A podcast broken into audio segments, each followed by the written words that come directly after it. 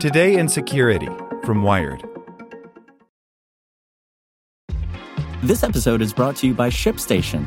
You know, some things take a lot of work, like sending little robots to far off distant planets. And just as that's challenging, so too is running a successful e commerce business, especially when there's so much to do. So I want to introduce you all to ShipStation. Now, I love using ShipStation because of its easy to use dashboard, which makes managing orders and printing labels a breeze and super smooth. Oh, and the customer service is just out of this world. It's exactly what you need to help grow your business. Sign up for your free 60-day trial at shipstation.com slash tech news. That's shipstation.com slash tech news. Want to learn how you can make smarter decisions with your money? Well, I've got the podcast for you.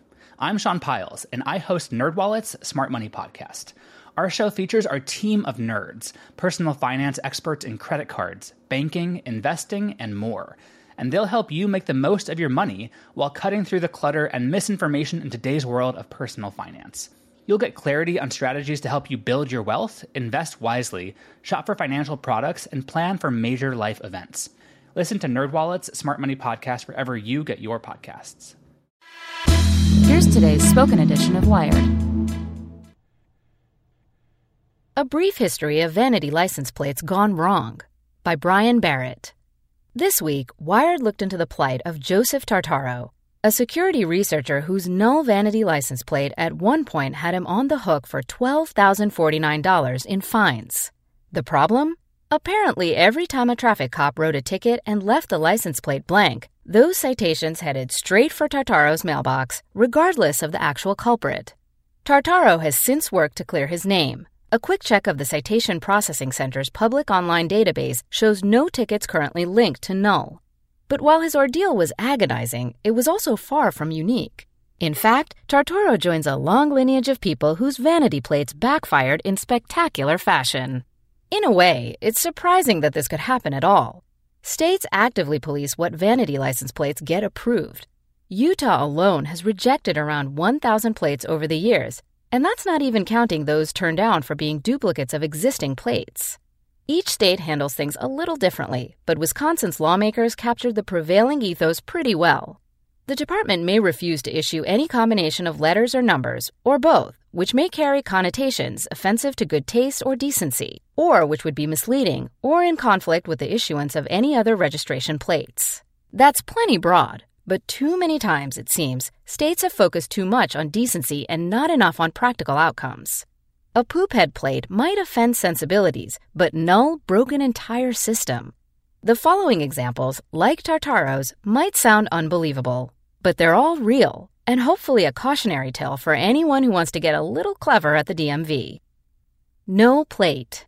The oldest entry on our list, which owes a major debt to Snopes, comes from Los Angeles circa 1979. As the LA Times reported a few years later, the state at that time let you give your top three choices for a personalized license plate. An avid maritime sportsman named Robert G. Barber put in sailing and boating as his top two picks. He didn't have a third, so he wrote no plate in that slot, assuming it would revert him to a regular random alphanumeric. Instead, he got no plate. It took a month before the first citation came through. Seven months later, he was up to 2,500 notices. Perhaps surprisingly, Barber never relented. He kept his plate for years, sending a form letter to the issuing authority every time a new ticket arrived. Eventually, according to the LA Times, the DMV told ticket issuing authorities to stop writing no plate on citations and switch to none instead. Problem solved. No tag. No tag has struck multiple motorists. As also reported by Snopes, the Associated Press relayed the story of Jim Cara in 2004, whose Suzuki motorcycle racked up over 200 citations as Delaware's computer system linked his personal info to any ticket without a plate. And the same gag landed Florida's Carol Schroeder with 135 tickets tallying over $8,000 in 2012. No tags. In a slight variation on the theme, Washington, D.C.'s Danny White opted for a no tags plate nearly 30 years ago. Since then, he told his local NBC affiliate in 2012 he had received over $20,000 in tickets. That whole time, he said, he would go to the courthouse every few months to clear his name. Eventually, city officials told ticket writers to say none instead of no tags when they ran into a vehicle without plates, presumably alleviating the problem. XXX XXXX. Another Snopes find. In 2008, Alabama resident Scotty Roberson chose a vanity plate that would pay homage both to his nickname Racer X and his favorite number 7. The result, as the Birmingham News reported at the time, XXX XXXX. Seems innocuous enough, but what Roberson didn't realize, at least at first, was that Birmingham, Alabama, officers used X to indicate a vehicle with missing or expired plates.